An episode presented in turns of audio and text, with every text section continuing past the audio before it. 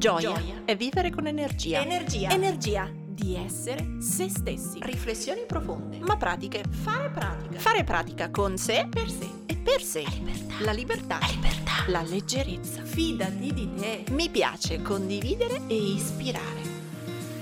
Ciao, sono Silvia del Corpo e la Mente, psicologa e psicoterapeuta.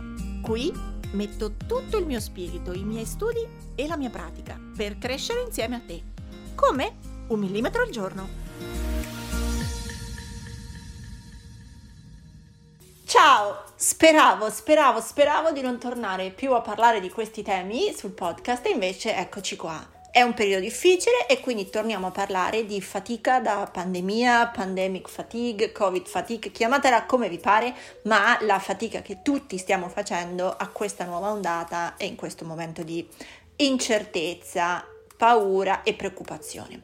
Ora, avevo abbandonato completamente questi temi, avevo dedicato il podcast a millimetri un po' più leggeri e parlando di altro, ma in questi giorni, ehm, anche grazie al canale di Instagram del Corpo e la Mente, in tanti, tanti, tanti mi avete scritto di avere bisogno di uno spazio di sfogo, di avere bisogno di parlarne, di avere di nuovo consigli, perché a differenza magari dell'anno scorso, la novità, la cosa in più, ok l'ansia, ok la preoccupazione, ok le varianti, ma c'è ancora di più in questa occasione una perdita del senso di fiducia verso il futuro. E una perdita di senso anche rispetto alle proprie azioni, cioè tanto cosa serve che mi impegno a lavoro, a che cosa serve banalmente che mi vaccino, a che cosa serve? Ora eh, quando si perde il senso di fiducia nelle proprie azioni e nel futuro, come a dire tanto non finisce più, quindi perde tutto di senso, io credo fortemente che nella persona ci sia, è come uno sgabello a cui gli si azzoppa una, una, una, una gamba, non sta più in piedi, senza senso delle proprie azioni e senza il senso di fiducia per il futuro, è come se eh, veramente non riuscissimo a progettare un sentiero, un cammino, una continuità. A questo si somma anche il tema della stanchezza cronica. Tanti di voi mi hanno scritto vorrei addormentarmi e svegliarmi quando è finita, perché è sempre tutta uguale, ogni giorno è uguale al giorno prima, più o meno sempre a casa, più o meno sempre impauriti e quindi vorrei, come dire, addormentarmi e svegliarmi tra un po', quando sarà finita. A questo si lega anche la sensazione che tanti mi hanno raccontato rispetto agli anni rubati, che uno abbia 20 anni e dovevano essere due anni dell'università, che uno abbia 30, 40 anni e dovevano essere gli anni dell'adultità, delle scelte, del lavoro, della famiglia, o che sia invece più avanti verso i 70, ecco, due anni sono due anni rubati e anche questo ci può fare tanta, tanta rabbia. Quindi di questi temi un pochino per volta vorrei tornare a parlare, sempre con la logica del punto di vista psicologico, psicoterapeutico e di qualche millimetro di azione. Non tanto sull'ansia di cui è pieno il podcast, potete tornare alle puntate scorse, e anche sul tema della speranza avevamo fatto una puntata che credo fosse la 19 di oh, settembre, ottobre dell'anno scorso. Se tornate indietro nel feed del podcast la sentite.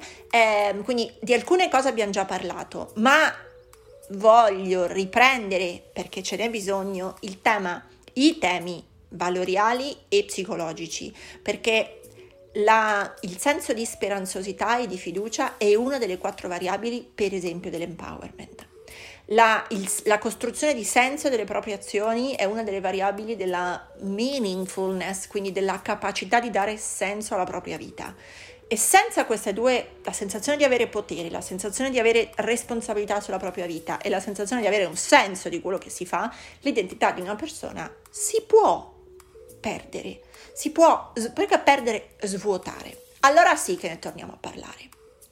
E ehm, in questa prima puntata che riapre un po' il ciclo, riordino le idee, devo dire ho davanti a me, carta canta, ho davanti a me una serie di tabelline, di elenchi che mi sono fatta. Poi vorrò approfondire mano a mano le, le, singole emozioni in altre puntate, ma in questa sento il bisogno di rimettere le idee ehm, in chiaro. E sì, forse è una puntata ruvidina, perché a un certo punto un po' di esame di realtà tocca farlo e un po' di bagno di responsabilità tocca farlo, ma ci arriviamo tra qualche minuto. Ora, di sicuro in senso psicologico perché questa nuova ondata è più faticosa ed è più pesante perché non abbiamo più dalla nostra come i primi mesi, l'effetto sorpresa, l'effetto novità, l'effetto oh mio Dio che cos'è questa roba e quindi viene anche meno quel senso di incredulità che sì, da un lato ci aveva già messo ansia e preoccupazione, ma che in qualche modo ci faceva guardare la faccenda con occhi nuovi. E quando abbiamo occhi nuovi, tendenzialmente siamo anche un po' più ehm, diciamo ottimisti, perché dentro di noi c'è questa tendenza, questo mm, bias percettivo, anche molto culturale in Occidente, della velocità delle soluzioni. Quindi va bene, prendiamo lo schiaffo in faccia della sorpresa, prendiamo lo, in fa- lo schiaffo in faccia di questa novità, in questo caso spiacevole, i primi mesi della pandemia, ma in qualche modo il nostro atteggiamento progressista e anche la nostra illusione di velocità per un po' ci ha fatto credere nell'effetto colpo di spugna, nell'effetto soluzione.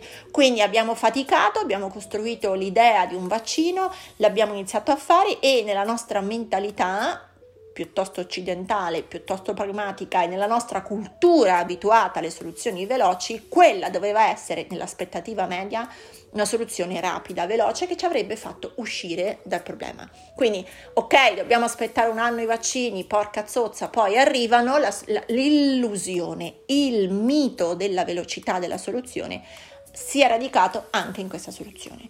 Io non voglio e non mi sentirete mai fare pro o contro vaccini, la mia posizione da tripla vaccinata felicemente vaccinata, la conoscete, soprattutto se mi seguite sui social lo sapete, ma non mi interessa oggi con tutto il rumore, il bla bla e il casino delle posizioni pro e contro e mi sento di dire con anche la cattiva informazione a cui abbiamo partecipato e siamo intrisi da due anni, io non mi voglio mettere a fare brusio su questo. Quindi Ognuno ha la propria posizione ponderata per, proprie, per, i propri valori, per le proprie scelte e io di questo non parlerò mai. Ma posso dire con abbastanza come dire, chiarezza che sicuramente c'era in tante persone questa illusione, questo bias della velocità della soluzione, del fatichiamo per arrivare a una soluzione e una volta avuta funzionerà il primo colpo. Ora questo non, è, non era e non è molto possibile quando si parla di eh, protocolli di ricerca, di protocolli di vaccinazione. Lo dico spesso, mio fratello lavora nel mondo della ricerca biomedica, non lavora nella virologia, lavora in altri settori sulle staminali, ma comunque i protocolli di ricerca sono lunghi. E i protocolli di ricerca che portano al primo pezzo buono e poi c'è tutto un protocollo di aggiustamento, di continuità, di monitoraggio. Quindi io Silvia, personalmente non ho vissuto un crollo nella fiducia rispetto alla soluzione vaccini perché mai mi sono illusa o mai ho pensato che come un colpo di spugna una o due dosi ci avrebbero salvato. Nella mia testa da subito è stato chiaro forse abituata dal, dal, tema dei tumori, che tu lo sai che te lo togli un giorno, fai le cure un anno e per cinque anni lo monitori, cinque anni ogni sei mesi vai a fare i controlli. Quindi nella mia testa, quando si è iniziato a sentire parlare di pandemia, nella mia testa io mi sono data cinque anni. Allora in questo senso non mi deludo perché, come dire, dal 2020 all'inizio 2022 siamo ancora qui. Io non vivo, come tanti di voi mi hanno raccontato, la sensazione che ancora dopo due anni siamo qua, io vivo all'opposto la sensazione che siamo più o meno a metà strada, un po' prima della metà, perché dentro la mia testa si era aperto un piano quinquennale. Ma mi rendo conto che frutto della mia esperienza, probabilmente frutto anche di una accettazione ormai della lentezza delle soluzioni. Questo è frutto della mia esperienza e non sto dicendo che che, che, tutti dovreste aver avuto la mia esperienza, però quando nel 2013, prima con la malattia autoimmune, poi col tumore, poi con la radio, poi un altro dopo un anno, poi mille controlli, in qualche modo io mi sono arresa che nel mondo della salute non si va veloci. Um, il colpo di spugna di un intervento chirurgico poi rilascia mesi di fisioterapia, mesi di riadattamento del corpo, cioè il tempo del corpo è un tempo lento. E a maggior ragione in questo caso dove ci abbiamo sommato casini politici, casini geografici, casini di tutti i tipi, ma la gestione di tutti i tipi, regionali, statali, no, veramente non ne voglio fare un discorso politico, ne voglio fare un discorso di percezioni della linea del tempo che può aver favorito o sfavorito una sensazione di, ehm, di stanchezza e di pesantezza ulteriore. Nella mia testa, dal 2020, io mi sono data 5 anni per smettere di stare in questo capitolo di vita. Se però ce ne eravamo dati un anno solo, è chiaro che il secondo anno è già un raddoppio troppo grosso. Allora mi viene da farti questa domanda: quanto tempo avevi messo in conto? Quanto eri stato colto eh, giustamente per la cultura che, con cui nasciamo e che, di cui siamo intrisi, ma quanto sei stato colto dall'effetto colpo di spugna o comunque dall'effetto velocità della soluzione, dal mito della velocità? Perché tanto più ne sei stato colta o colto, tanto più è probabile che ora caduto un mito ci sia la frustrazione della continuità di un problema. La preoccupazione, certo, ma proprio la frustrazione, la delusione, la frustrazione, l'arrabbiatura per la continuità di un problema. E qui vengo al secondo indice che mi fa pensare perché io Silvia non la sto vivendo così tanto male. Allora, Forse, sempre frutto di il crollo del mio mito quando avevo 30 anni, quando mi sono ammalata, forse là e allora io ho imparato che non ho il controllo su tutti gli aspetti della mia vita e della mia salute.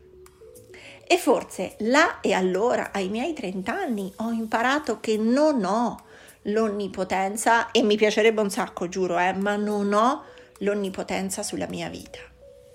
Allora, avendolo già imparato, in qualche modo lo schiaffo l'ho preso e questa pandemia, questo virus me lo fa rivivere, ma non è una novità. Ho già imparato che a volte il lavoro si guasta perché stai male, o a volte i migliori piani di crescita che avevi fatto, il miglior biennio, triennio, quinquennio che avevi pensato va del tutto in un modo diverso. Quindi il mio mito del controllo, il mio mito dell'onnipotenza, in qualche modo me l'ero già visto crollare mm, nel 2013. Se invece questo momento di fatica è magari per te il primo che ti trovi a vivere così forte e così continuativo, è probabile che tu senta un maggiore senso di pesantezza, un maggiore senso di disagio e un maggiore senso di frustrazione perché in qualche modo tutta questa faccenda ci sta mettendo a tutti in contatto con il vissuto di vittima. Siamo vittime di qualcosa che non controlliamo, vittime di qualcosa che è accaduto contro di noi. E lasciandoci a casa spenti nella nostra quotidianità con molti meno Luna Park da frequentare, molto meno lavoro, molto meno divertimento, molte meno uscite, ci sta mettendo anche in contatto con tutte le nostre ferite e con tutte le nostre difficoltà che erano precedenti. Perché se avevo delle difficoltà familiari, magari nel vivere con i miei genitori o nel vivere con il mio partner, eh, un conto è che prima riuscivo a gestirle perché comunque all'interno delle 24 ore ero spesso impegnato in tanti modi. Eh, un conto è poi ritrovarsi invece in quelle stesse quattro mura per due anni, con molti meno svaghi e molte meno distrazioni. Quindi dicono gli psicologi che questo Covid, questo periodo ha slatentizzato ciò che già c'era. Per slatentizzato vuol dire che una cosa che c'era ma era latente, come dire sotto l'increspatura delle onde del lago, ecco, una volta che l'acqua si ferma, torna a galla, quindi slatentizza. Allora in questo senso le difficoltà precedenti, i nodi dolorosi, i, dire, le ferite precedenti che prima erano alleviate da un tran tran e da una vita, come dire, tutto sommato distraente, ca- caotica ma distraente, ecco, una volta che abbiamo tolto le luci del Luna Park, siamo rimasti con quello che c'era. Quindi dicevo, questo periodo ci ha messo in contatto con il vissuto di vittima, la ripresa di contatto con le nostre ferite, con i nostri nodi, con le nostre difficoltà che c'erano prima e che erano semplicemente sopite, sottopelle, anestetizzate dal tran tran.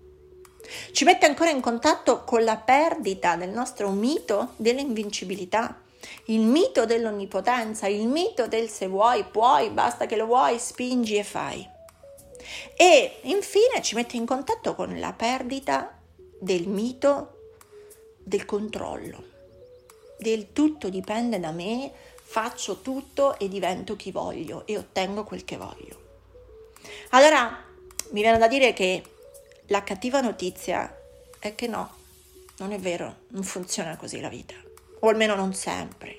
Non funziona che hai il controllo su tutto, non funziona che tutto dipende da te, non funziona che se ti dici che quest'anno accade una cosa poi accade davvero, perché sì, ci sono delle cose che non dipendono da te e che gestite a maggior ragione poi male possono avere un impatto nella tua vita. Ma la buona notizia, perché c'è una buona notizia in tutto questo, la buona notizia è, ma con quel che hai, che ci fai? Cioè se è vero che no, non abbiamo tutto e non possiamo avere tutto, men che meno in questo momento. La buona notizia è, ok, ma con quel che hai, con quel che resta, che ci fai? Vi faccio un esempio qua. Quando ho iniziato a, appunto a stare male, ai miei 29-30 anni, ero ufficialmente una rampante, nel senso che lavoravo, lavoravo bene, mi piaceva molto, lavoravo tanto, facevo la consulente per tante aziende all'interno del mondo delle risorse umane, quindi corsi di formazione in giro, salivo e scendevo dagli aerei, da Milano a Torino, Torino, Catania, Catania, Napoli, eh, Napoli, Cagliari e poi ritornavo a Milano, insomma erano anni belli densi dove io appunto ero veloce veloce, ve lo dicevo anche nel libro Lento lento, veloce lento, no? Cioè, era un periodo della mia vita in cui ero diciamo di successo, giovane, rampantissima, curiosissima, brillantissima e di gran corsa. Quando ho iniziato a stare male, ed è lì che si è rotta la mia bolla dell'onnipotenza, del successo, della vita dipende solo da me, tutto quello che voglio posso, ho iniziato, se ero una che lavorava al 120% delle mie possibilità, ho iniziato a capire che stavo lavorando meno, che ero stanca, che non stavo bene, che il sabato e la domenica non riuscivo a lavorare, avevo bisogno di riposare, che i dolori mi fermavano più spesso e ho iniziato a lavorare via via meno. Mi ricordo che Max, Marcella, loro mi dicevano fai meno, fai meno, lo troviamo poi una quadra, ma fai meno, ci serve che fai meno ma che lo fai con continuità piuttosto che vai a sprazzi 120 e poi dopo sei sfiancata e ti metti a casa. Quindi iniziato a lavorare stabilmente meno, perché non ce la facevo e andavo al 90, all'80, al 70%, io dentro di me ero convinta che sarei morta di fame perché di lì a poco avrei perso tutto. Non avevo minimamente in mente che ci sarebbe stata boh, la, una riprogettualità, anzi una riprogettazione di quello che era il mio futuro. Io stavo solo sentendo che il futuro, per come l'avevo disegnato, non l'avrei mai più avuto. E quindi che tutto stava crollando veramente come le case sotto le bombe o come l'acqua sui tetti, tutto stava venendo via. Quindi, poiché stava crollando la vita come l'avevo disegnata e stava crollando l'anticipazione del futuro che io mi ero disegnata nella testa, ero convinta che se non potevo avere quello, sarei morta di fame e di stenti, in senso fisico, economico e in senso emotivo, cioè se non potevo fare quello, se quella progettualità era bloccata, io non avrei, cioè non avevo nessun appiglio, non avevo niente dentro di me che aveva un senso. Quindi per questo vi dico che capisco bene quando uno perde il senso del futuro e perde il senso delle proprie azioni. Ricordo benissimo settembre-ottobre 2013 che io compiavo 31 anni e mi sentivo vecchia, persa, malata e senza più la sensazione di quello che avrei fatto da grande. Ora, se ci penso oggi, quindi flash forward, siamo al 2022, sono passati quanti? 9 anni, sono in una nuova progettualità, non voglio dire completamente diversa perché una parte è rimasta, ma si è trasformata completamente. E oggi sono da tutt'altra parte, in un'altra città, con un altro lavoro, anzi altri due lavori completamente diversi, ricambiati, ristrutturati. E posso dire che sono in un nuovo futuro, cioè quello che allora era il futuro, bellissimo. non era come quello che avevo pensato, ma è bellissimo. Allora, in questo senso, e provo a darti su questo dei consigli, a volte la soluzione non la vedi subito, anzi a volte quello che, ed è come siamo adesso, subito stiamo vedendo le perdite, subito stiamo vedendo che tutto crolla, subito stiamo vedendo che non ha più senso e forse ci è sfuggito quel futuro che avevamo immaginato. Non è detto però che tra due anni, tre anni, appunto, io dico alla fine del quinquennio, qualcosa abbia recuperato un senso e ci avrà insegnato qualcosa. Vengo un po' anche una, una, frase che spesso si usa nel mondo della crescita personale, nel mondo del lavoro, delle organizzazioni, no? Che è quella che devi focalizzarti sul processo e non sul risultato.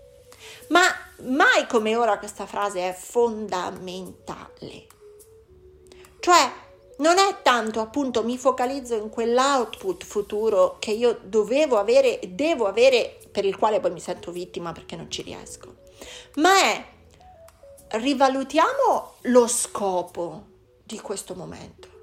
Rivalutiamo qual è il vero scopo di questo momento e creiamo un processo funzionale. Torno a farvi l'esempio con me.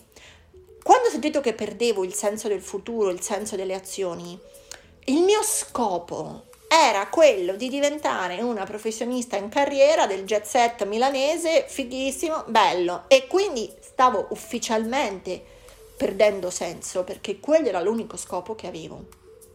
Stare male per un po' di mesi e capire che non ne uscivo subito e dover rifare la radio dopo un anno perché le cose non miglioravano, bla bla, mi ha fatto cambiare scopo, che non è più, appunto, non era, non è allora non voglio lavorare mai più, comunque volevo lavorare, ma non era più quello lo scopo della mia vita. Lo scopo della mia vita era stare viva al meglio che posso con quello che ho. Chi ha avuto un tumore sa che un po' l'orizzonte del tempo cambia, cioè ti abitui un po' che ogni sei mesi lo vedi, se c'hai un altro anno, in altri due anni, in altri tre anni, in altro semestre, quindi non lo sai mai che cos'è che ti viene detto, no? Quindi lo scopo lì per lì non era ricreare da subito una mm, progettualità lavorativa altrettanto bella, lo scopo lì era stare viva al meglio che posso con quello che ho. E questo ha cambiato a quel punto l'attenzione al processo e non al risultato. Il risultato non era Mm, che lavoro avrei fatto di lì a due anni. Il risultato era se stavo o non stavo meglio, se stavo o non stavo bene mese dopo mese. E questo mi ha dato un focus diverso al processo. Come faccio a stare meglio giorno dopo giorno mentre faccio quello che faccio? Allora ho dovuto spacchettare il mio processo in vari aspetti della mia vita il tema salute, quindi che cosa posso fare, come posso stare un po' meglio all'interno della salute, il tema lavoro, come posso lavorare e studiare un po' meglio per, come dire, da un lato rassicurarmi che delle capacità le ho e dall'altro eh, continuare a lavorare per avere lo stipendio che mi serve per vivere. Come posso curare il divertimento all'interno di questa mia nuova condizione di salute? Come posso curare le relazioni all'interno di questa mia nuova condizione di vita? Allora è questo che ti invito a fare. Qual è il tuo scopo adesso? Non può essere, perché è cambiata la condizione di contesto, non può essere che è lo stesso tale quale esatto di dicembre 2019, perché l'abbiamo capito che le cose sono diverse e continueranno un po' diverse. Qual è il tuo scopo? Il mio fu stare viva al meglio che posso con quello che ho. Ma il tuo, e, e devo dire che lo è tuttora, il tuo qual è? Stare bene in famiglia, migliorare la tua posizione lavorativa, mm, avere un rapporto più sano con te stesso. Um, lo scopo di questo momento può essere imparare a essere più carina con te, più morbida, più amorevole. Perché allora, se questo è lo scopo, puoi darti un processo. Se lo scopo è, cioè se l'unico scopo che vediamo è tornare il più velocemente possibile alla vita di prima, la cattiva notizia è che è impossibile. Era come se io volessi tornare a prima del tumore, impossibile. Allora ci diamo di nuovo un mito di onnipotenza che ci intrappola e ci fa sentire di nuovo vittime. Diverso è qual è lo scopo vero di questo semestre di questo anno. Vuoi migliorare le tue relazioni in famiglia, vuoi migliorare a lavoro, vuoi stare bene con te stessa, vuoi prenderti cura della casa. Saranno sicuramente scopi parziali, mm, mm, momentanei quasi, verrebbe da dire, più corti come visibilità. Ma se trovi questo scopo corto o piccolo, allora sì, forse puoi anche trovare il processo. Come fai a ottenerlo mentre fai quello che fai? Io appunto spacchettai la mia vita in questi quattro aspetti, no? come faccio a essere più in salute in questo momento, come faccio ad avere relazioni un po' meglio in questo momento, come faccio ad avere un lavoro o uno studio un, dire, che, che, che mi fa sentire un po' meglio e come faccio a divertirmi un po' di più in questo momento. La parola magica l'avete sentita in tutte e quattro le sfumature, è un po' di più. Non è il momento di essere perfetti, in uno stato di crisi, in uno stato di alterazione della normalità, non è il momento in cui cercare la perfezione in ogni area di lavoro, altrimenti è di nuovo un mito dell'onnipotenza, virgola, narcisismo, di cui parleremo in un'altra puntata. Ma se sto nella perfezione, sto ancora nella trappola dell'onnipotenza e quindi della delusione. Allora, torno a te. Qual è lo scopo vero, concreto che puoi darti adesso in questo momento di transito? E in quali aspetti di processi puoi dividerlo? Come fai a ottenerlo mentre fai quello che fai? Io mi diedi saluto, relazioni, lavoro, barra studio e divertimento. Tu puoi darti quello che vuoi, scegliti gli argomenti, ma come fai un po' di più a prenderti cura di quella cosa? Un po' di più a stare meglio in quell'aspetto. Allora sì, è probabile che qualcosa in quegli aspetti, nonostante magari sei chiuso in casa, eh, cioè al netto di quelle condizioni, non se fossi senza queste condizioni, ma è includendo queste condizioni come faccio a stare un po' meglio. Ecco, e la sento già allora la vocina di qualcuno di voi che mi dice, ah beh, ma ancora, eh, ma ancora dopo due anni devo ragionare così? E la risposta qui è eh sì, ma anche perché non hai scelte. Cioè non è che c'è un altro modo di farla la faccenda. Anzi, forse hai due scelte. Te la puoi far prendere a bene o te la puoi far prendere a male. Nel senso che mm, non è possibile cambiare contesto di gioco. Questa è la gara in cui viviamo quest'anno. Allora, e, e, forse un quinquennio, chi lo sa, ma comunque quest'anno è la gara che ancora viviamo, o almeno fino all'estate, perché abbiamo capito che poi l'estate un po' ci dà una tregua, ma in questo semestre te la puoi far prendere a bene o te la puoi far prendere a male. Mi rendo conto che nel dire di così sono ruvida, ma qui veramente l'atteggiamento mentale può fare la differenza. Ci sono tonnellate di ricerche che dimostrano come l'atteggiamento mentale, per esempio, nei pazienti oncologici può fare la differenza nell'attecchire o meno di una, dire, di una percentuale maggiore di guarigione. Allora, Te la puoi far prendere a bene o te la puoi far prendere a male. Questa è tua responsabilità. Allora, al netto delle condizioni di gioco, che non sono le migliori, è come se avremmo voluto fare la partita sotto il sole, in un bel prato, in un pomeriggio fresco e ci troviamo a farla sotto la pioggia dirompente. Va bene, se queste sono le condizioni, qual è il tuo scopo e come fai a, a farlo, a raggiungerlo, mentre fai quello che fai? C'è un ultimo tema che voglio toccare, che è quello della resilienza, no? per questo vi dico ve la faccio prendere a bene o a male. Ma la resilienza, cioè la capacità di resistere agli urti della vita, di essere flessibile, è maggiore in base alla storia che ti racconti. Più te la racconti male, più te la racconti da vittima, da frustrazione, da fallimento, da perfezionista mancato, più sarà faticoso e appunto senza senso. Mentre più ti racconti quella storia come caotica, confusionaria, continuamente eh, in riadattamento e più però puoi darti anche delle possibilità, più ti racconti che ancora hai margine e non ti racconti perché non è vero, ma perché lo vedi che hai margine. Nella mia vita, eh, in questi anni, io ho imparato che era vero che il lavoro stava crollando, lavoravo meno, guadagnavo meno, aiuto, come faccio, morirò di fame, ma nel frattempo avevo imparato che un'oretta tutte le sere, se mi allenavo, il mio umore stava meglio. Ho iniziato a chiamarli momenti perfetti. Chi mi segue su Instagram nell'ultimo anno ne ha visti tanti. Mentre tutto fuori cadeva, ecco, mentre c'è quello che c'è, come facevo a prendermi cura della mia salute e del mio umore? Allenandomi un po' la sera, ogni giorno, in casa, a luci spente con due candele accese. quel tipo di luce, quel tipo di musica e quel tipo di allenamento assolutamente soft e morbido mi aiutava a tenere alto l'umore. È tutto, ah, allora si guarisce così? No, ma è un aspetto, un aspetto che era sotto il mio controllo, che io potevo fare e che aveva per me senso perché migliorava o mi, all'interno del mio processo mi portava un po' più vicino al mio scopo, che era stare viva al meglio che posso con quello che ho.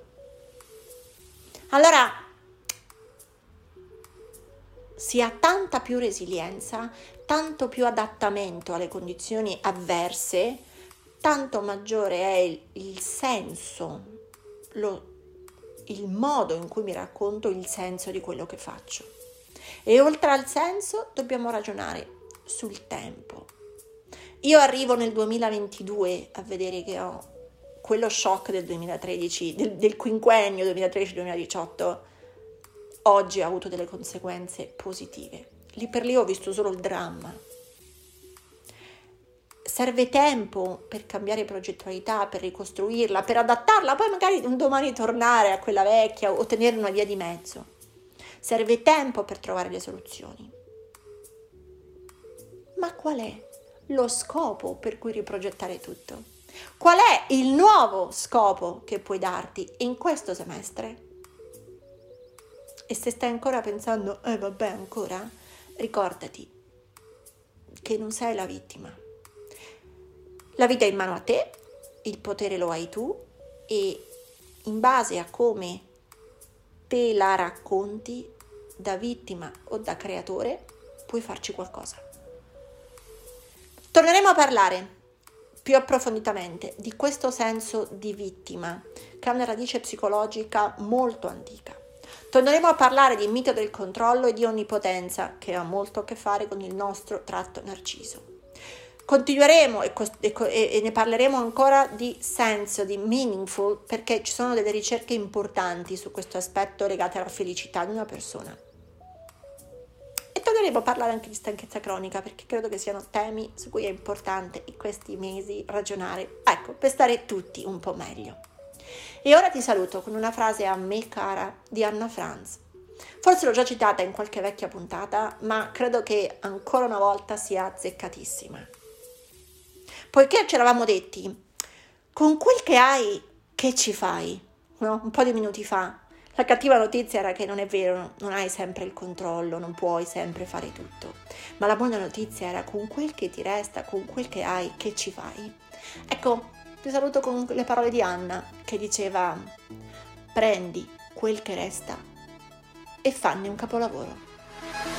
Ora tocca a te. Metti in pratica il tuo millimetro e condividi questa puntata sui tuoi social con l'hashtag un millimetro al giorno tagga il corpo e la mente così potrò seguirti anch'io. E ti ricordo che mi trovi su Instagram, YouTube e Facebook sempre come il corpo e la mente. Se vuoi aiutarmi, lascia una recensione a questo podcast. Ogni tua parola è preziosa, è preziosa. Ci sentiamo al prossimo millimetro.